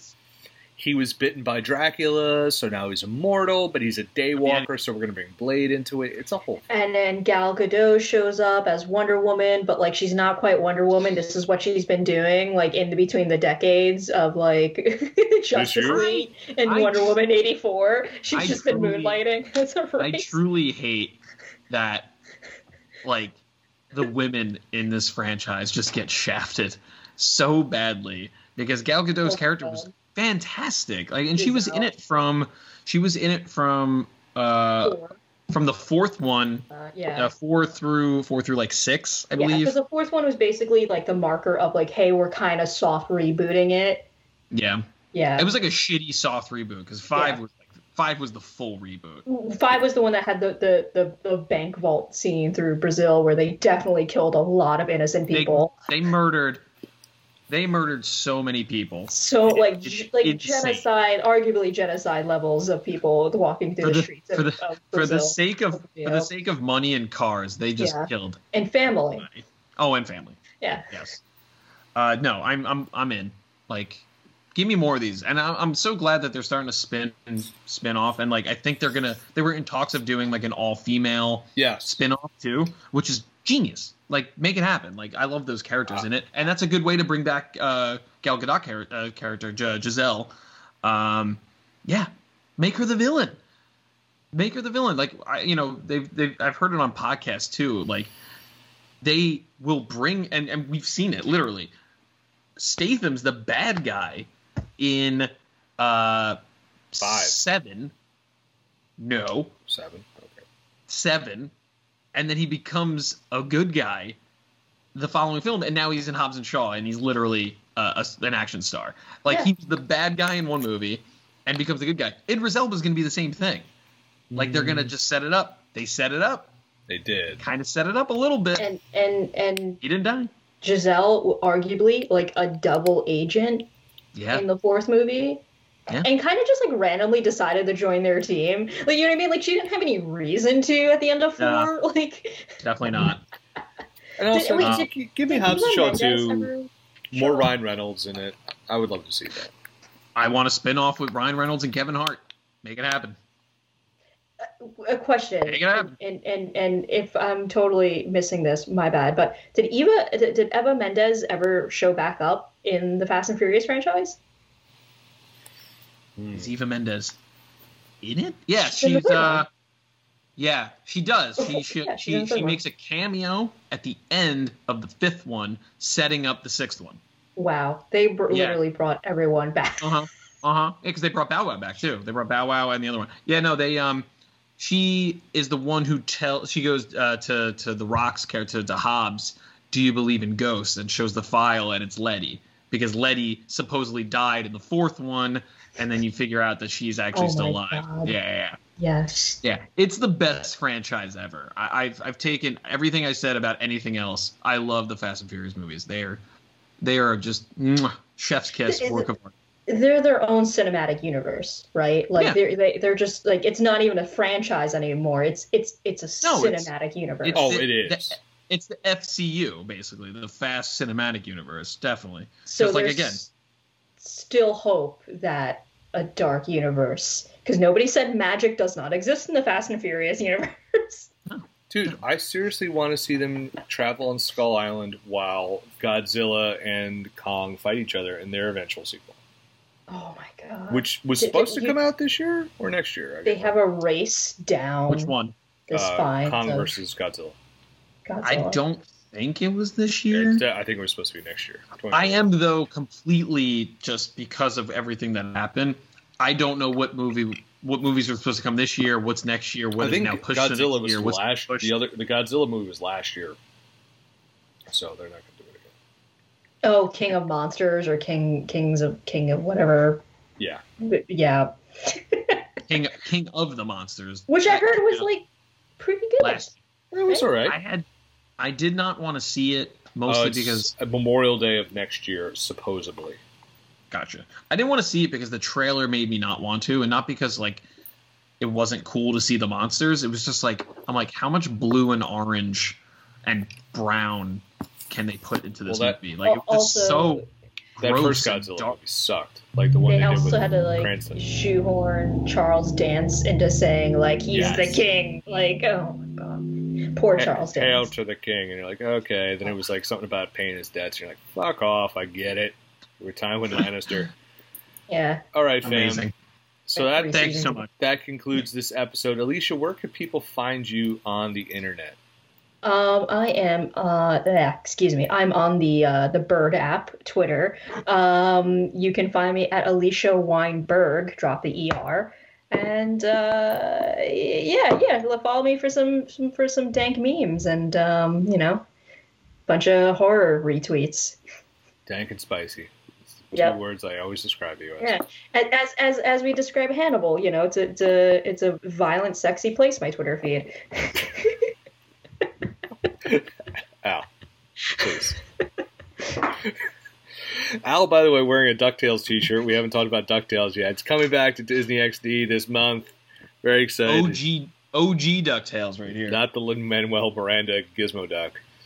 No, but I mean, out of all of them, I would say that it's really just the the, the design of the the of Huey, Dewey, and Louie has changed the most, right? Like Scrooge kind of looks similar, Launchpad looks pretty similar, and then uh, and then yeah, Gizmo Duck looks pretty similar. It's just that the faces of the ducks they kind of change. Sorry, you can't really see it, Yeah. but like that's the old school ones. That's the only really big change in terms of. Uh, the uh, aesthetic. But yeah, where can you find me on uh, on social media?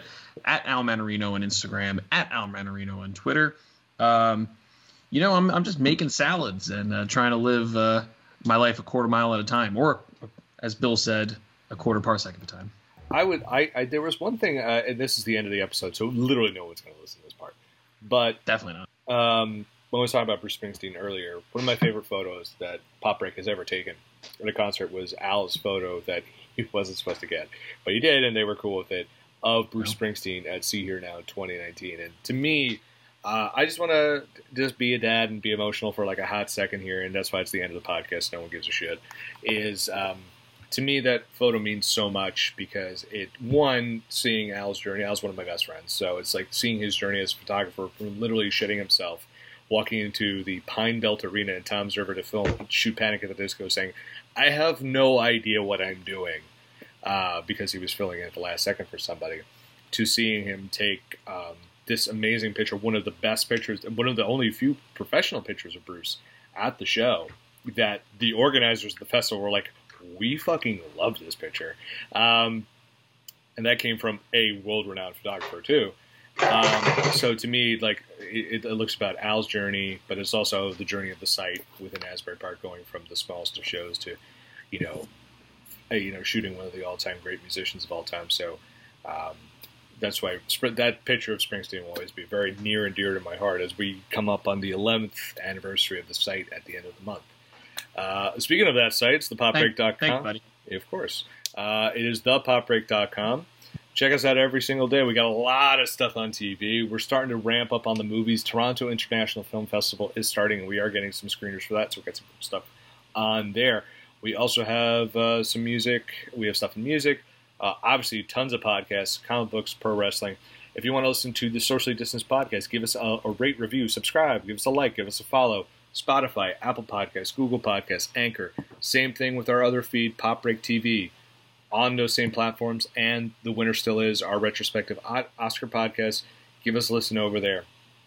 We are at popbreak.com on Twitter, which Alicia has done such a fantastic job curating over all these years. Uh, we have we're at the Pop Break on Instagram, and we are forward slash popbreak.com, all spelled out on Facebook. Um, my name is Bill Bodkin, of course. You can follow me just basically talking about wrestling and probably bemoaning the Giants season as they got shellacked um, by the Steelers. Unsurprising.